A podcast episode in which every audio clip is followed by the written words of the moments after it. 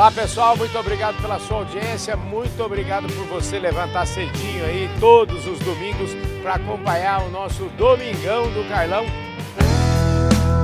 Podcast Fala Carlão. Carlão hoje em dose dupla. Dose dupla na prateleira de cima da agropecuária brasileira hoje. Antes de apresentar os meus convidados, eu quero agradecer os nossos patrocinadores, agradecer o pessoal de Clube Agro Brasil, mandar um abraço para toda a equipe Clube Agro Brasil, agradecer o pessoal da plataforma Agro Revenda, uma edição aqui da nossa revista Agro Revenda, patrocinadora do nosso programa, está aqui na, nesse exemplar que está aqui, tem na capa o pessoal lá da Andave, o Paulo Tibúrcio, o Oswaldo Abud, o pessoal que é, cuida da área de distribuição no Brasil. E também agradecer especialmente ao pessoal da Employer, a Employer que está aqui na minha camisa, que é uma empresa que entende tudo de trabalho temporário e para todas aquelas companhias, as grandes cooperativas, as grandes multinacionais, enfim, as grandes agropecuárias do Brasil que sempre precisam de mão de obra é, temporária, especialmente quando é hora de colher ou é hora de plantar. Falem com a Employer, que a Employer efetivamente entende tudo desse assunto. Muito obrigado pela parceria.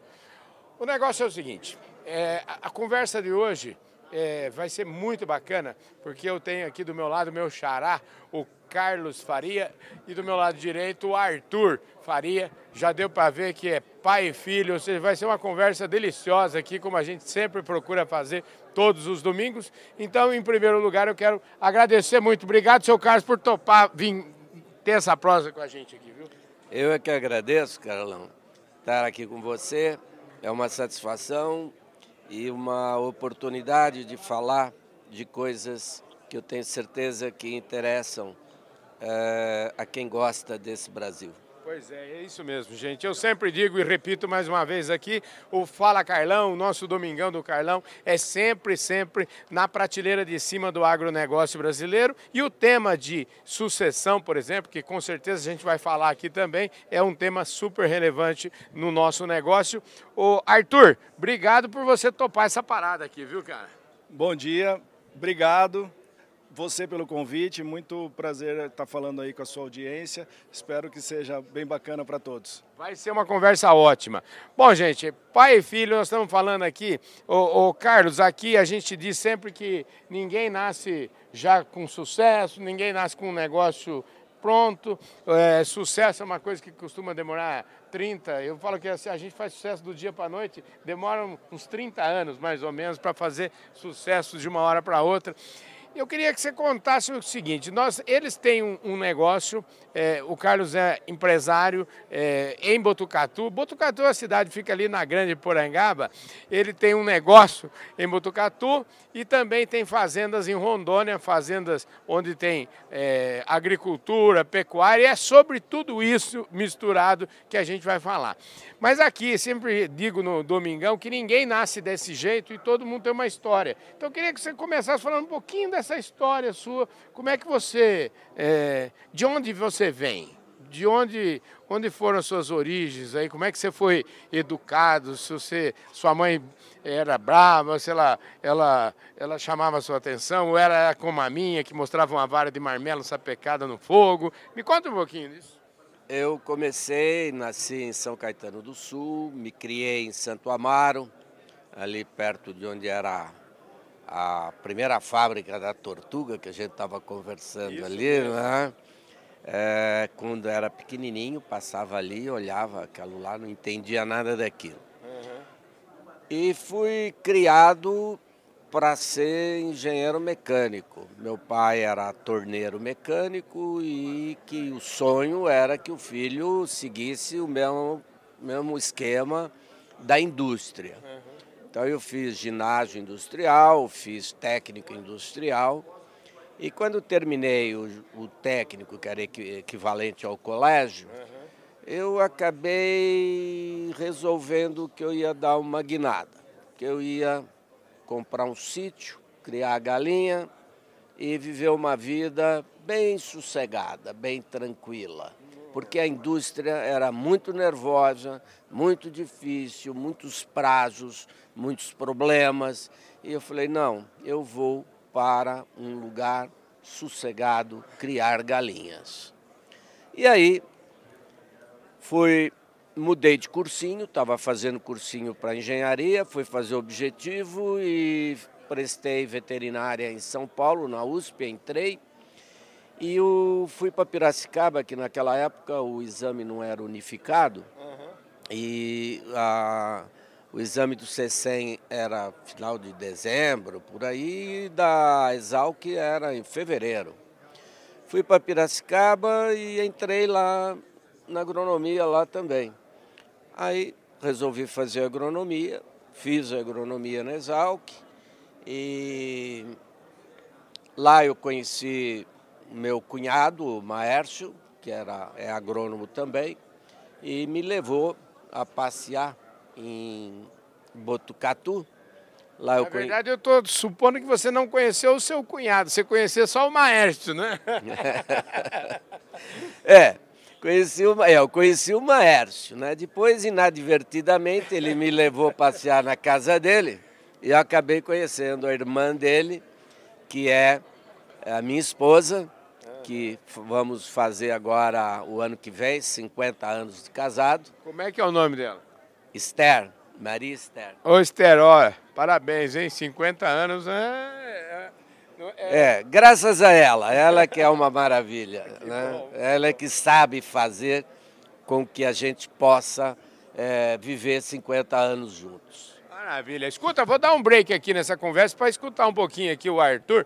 O Arthur, já deu para perceber o seguinte: o, ca... o caboclo aqui, além de sonhador, era bom aluno, hein? Ele é um. O cara entrou na USP, entrou na Exalc, então eh, você já tem uma inspiração dentro de casa. É... Me conte como é que essa inspiração te ajudou aí.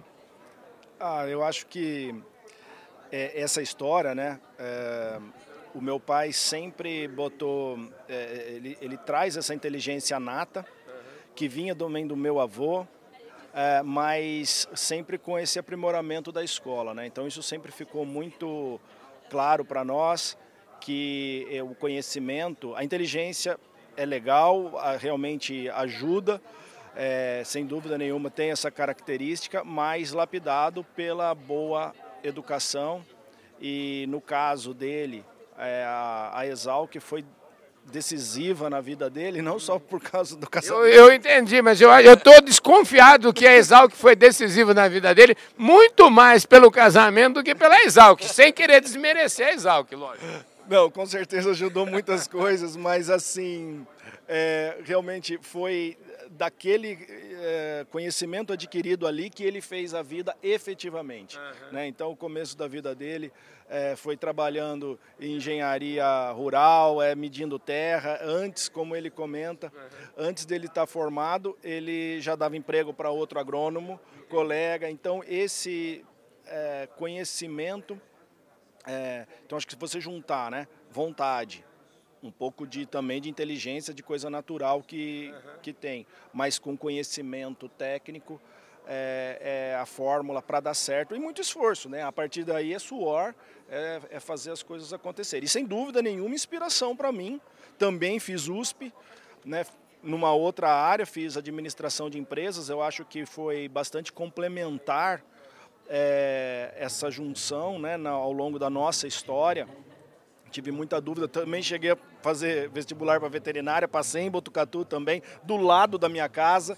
É, não foi fácil abrir mão. Que decisão difícil. Abrir mão, sem dúvida, abrir mão de veterinária ali no, no quintal de casa, que sempre foi um sonho da minha vida, por fazer administração em São Paulo, né, que a administração da USP é na, na Grande São Paulo, que é hostil para a gente, que é do interior, que é da, do rural e tal, mas entendia que aquela formação era importante para os nossos negócios, para a nossa vida, para aquilo que a gente queria é, fazer. E acho que também casava mais também com a minha personalidade, com que com a, a minha forma de pensar e de fazer as coisas. E foi realmente muito interessante porque eu consegui trazer para os nossos negócios essa visão administrativa que é essencial para se tocar um negócio, né? Desde a, toda a parte de governança, toda a parte de contabilidade, de conhecer o nosso resultado, é, porque no final das contas são negócios, né? O negócio existe para dar dinheiro e a, a, base de tudo é saber quanto está dando, né? Então é, a gente fez todo esse lado é, em complemento à produ produção, que faz parte do negócio também, é produzir, né? Fazer a coisa acontecer. Maravilha. Ô Carlos, eu te falar de, de um caboclo que queria criar galinha para um cara que tem um negócio que você tem hoje em Rondônia e tal, é, muita água rolou embaixo da ponte. Eu queria que você já tentasse, é, vamos dizer assim, como é que foi esse, esse começo e, e, e, assim, explicar um pouquinho como é que começou a sua vida. Você fez a sua vida como empresário da área de, de embalagens, então me conta um pouquinho disso o que, que veio primeiro aí? A fazenda veio junto? Como é que esse sonho seu do sítio foi logo realizado? Como é que é a história? Não, o sonho do sítio não foi logo realizado, porque para comprar um sítio precisava ganhar dinheiro. Uhum. E eu não tinha nem um gato para puxar para o rabo. Entendi. Então, eu. Primeira coisa foi. Estava ainda na faculdade, depois que eu fiz o curso de topografia, no final, no segundo semestre do, do segundo ano, já comprei um teodolito, botei nas costas e fui trabalhar para poder me sustentar. Porque, inclusive, em Piracicaba, é, eu me sustentei fazendo desenho para arquiteto, é, trabalhando à noite, você sabe que eu, fazendo um parênteses, eu tive um tio, chamava José Carlos, infelizmente ele foi muito antes do combinado, mas eu o admirava muito, ele era técnico agrícola e ele ganhou o dinheirinho dele com um teodolito, então, e eu tive um grande professor no, meu, no colégio agrícola, chamado Nelson Nepomuceno, que era lá de Piracicaba, tudo, e que era meu professor de agrimensura. Então, isso que você está falando é, me soa muito familiar para mim. E tal, foi a oportunidade que eu tive. Eu falei, com esse, eu não ia, eu precisava trabalhar. E aí foi onde eu comecei para Botucatu, de Piracicaba, todo final de semana, para trabalhar para uma empresa lá, a Reflorenda, e medindo terra e fazendo projeto de reflorestamento. De forma que quando eu formei, a gente já tinha, o Maerso formou um ano antes, montou uma empresinha de consultoria, que era o que a gente podia fazer na época, uhum. e a gente já dava emprego para algumas pessoas e, e já começamos a trabalhar.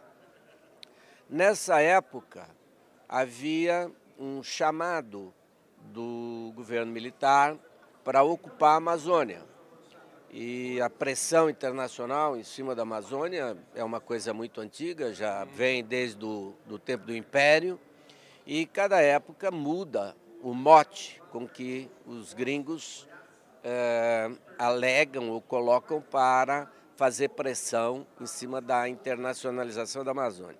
Nessa época era que nós não tínhamos condição econômica de ocupar a Amazônia. E a Amazônia, o mundo não poderia prescindir dela.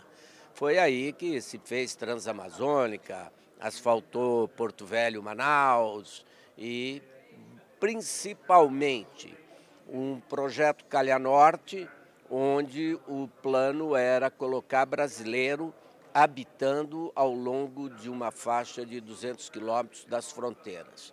Nisso se fizeram os projetos de colonização que começaram aqui no, no, no, Vale Guaporé, entraram por Rondônia, foram até o Acre, foi feito também em Marabá, né, no Pará, né, Altamira, ou seja, era um plano do governo de ocupar a Amazônia. E nessa, eu um ano depois de formado, já em 1975, eu e meus dois cunhados fomos para Vilhena, sul de Rondônia, onde nós tínhamos licitado um lote de terra lá de 2 mil hectares e fomos lá para conhecer e começar a abrir.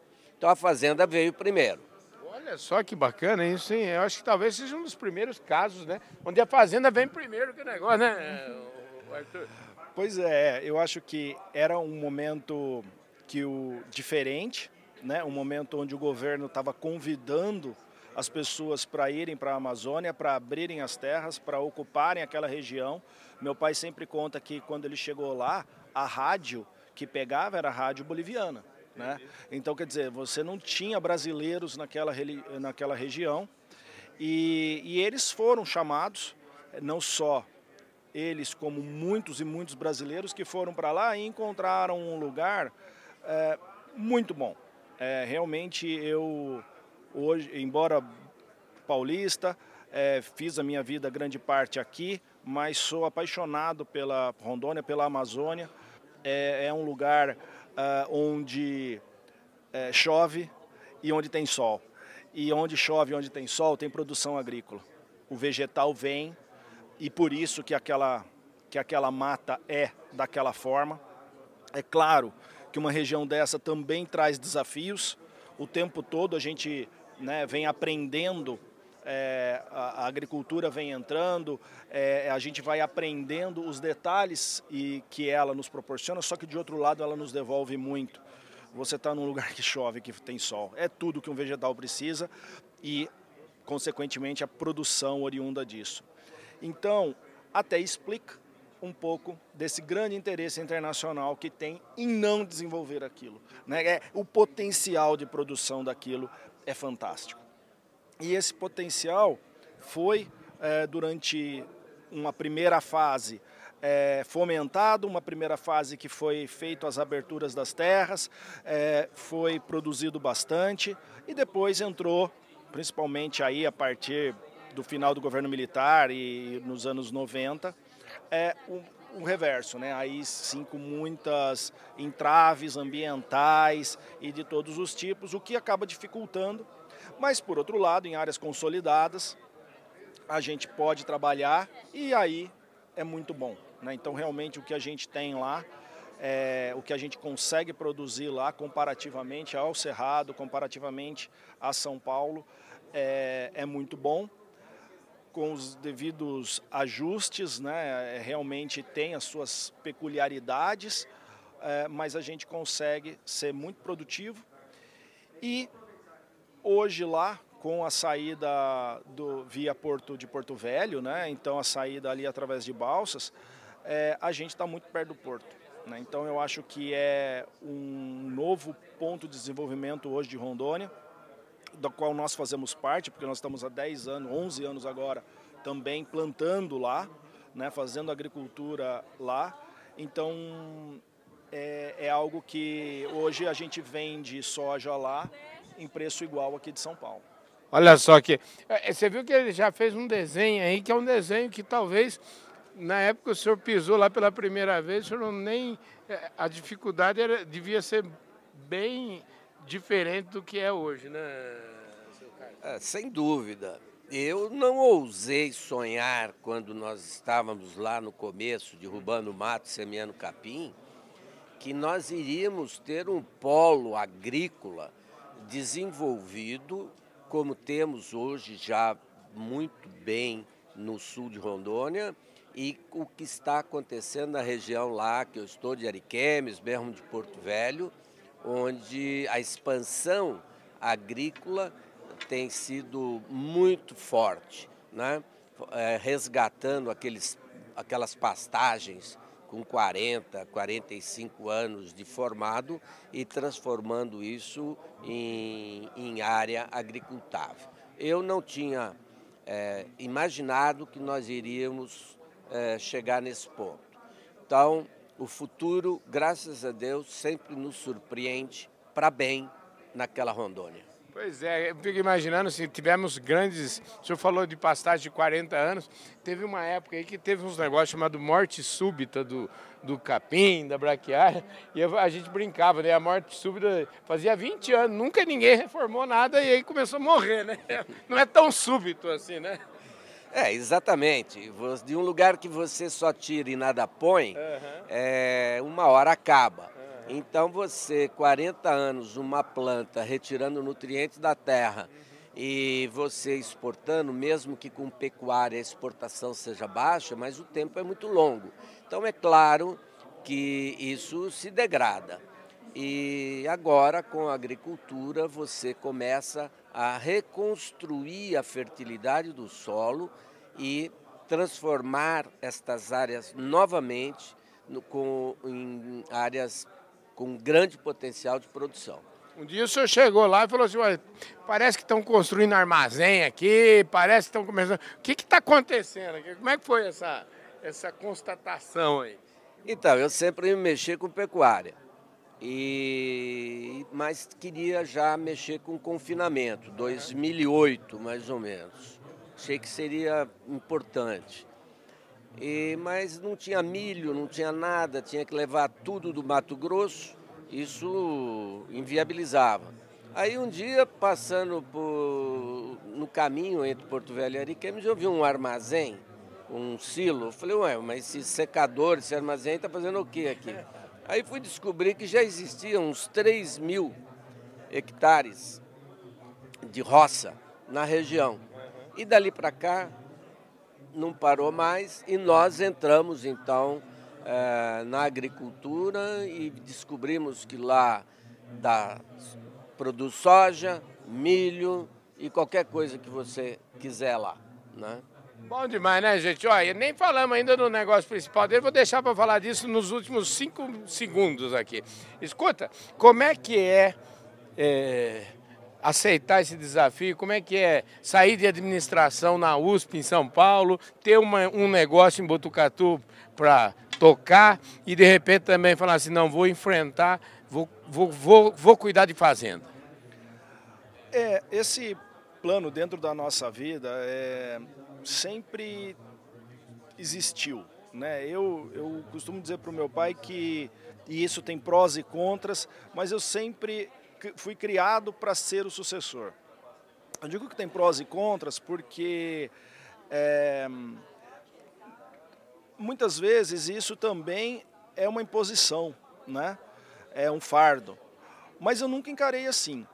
Né? Eu acho que essa é uma preocupação sempre que os pais têm que ter. Eu hoje como pai sinto isso em relação aos meus filhos, é, de dar a liberdade, né? mas ao mesmo tempo dar a oportunidade porque é uma oportunidade você continuar um negócio, você não ter que sair do zero como meu pai saiu. É, então eu escolhi aproveitar essa oportunidade, escolhi crescer dentro dos negócios que são da família. Para isso foi necessário uma série de estruturações, não é da, do dia para a noite. É, esse ano, especialmente esse ano, foi o último ano que meu pai esteve é, com um cargo executivo dentro dos nossos negócios. Então, em última análise, eu cheguei para tirar o emprego do meu pai, né? o que é algo, a gente brinca, mas é assim, não, porque sucessão é fácil falar, é legal, é gostoso, é, tem um monte de palestras falar disso, mas na hora que você põe na prática, e olha que a relação do meu pai é fantástica, sempre foi, trabalho com ele efetivamente desde os 13 anos, mas na hora que chega o dia, o dia de você falar assim, então, mês que vem você não tem salário, né? É claro que foi criado toda uma estrutura para isso, né? não é que ele ficou sem recurso, mas assim, muda. Você está passando de, de uma pessoa que estava é, dentro da atividade, é, não só com o salário, mas também com toda. É, mandava. O poder. Né? O poder, exatamente. Então, de você chegar e falar, meu filho, dá licença, mas agora você pergunta para mim o que é para fazer. E, e, e, ter essa relação e ter essa sabedoria de passar por isso, de alinhar isso e ao mesmo tempo respeitar, porque existe um conselho de administração, né? existe, quer dizer, o poder ainda existe, mas a que nível ele chega na visão, na, na questão estratégica, total. Mas se vai é, o, o, o funcionário vai ser o A ou o B, essa decisão não cabe mais a ele, cabe a mim nesse momento. E aí, se ele chega e fala, pô, por que você demitiu o João? demitiu o João porque eu não queria mais o João. E aí isso não pode é, deixar estremecer, porque eu acho que é aí que as sucessões acabam rompendo. Não é fácil para quem sempre fez, e, e, se teve sucesso, né? Se está chegando nesse ponto é porque teve sucesso, fez porque fez bem feito, e de repente chega um menino, moleque, quer mandar, e aí, bom, não é fácil para os dois lados, mas eu acho que a gente conseguiu tem conseguido, porque faz parte, é um processo, né? não, não tem fim, mas a gente tem conseguido é, andar, né, degrau a degrau, a gente tem conseguido ter êxito nesse, nessa missão. Pois é, nós estamos entrando aqui nos cinco minutinhos finais aqui do nosso programa e a conversa está uma delícia. É, sobre isso que, sobre essa, esse, o tema de sucessão.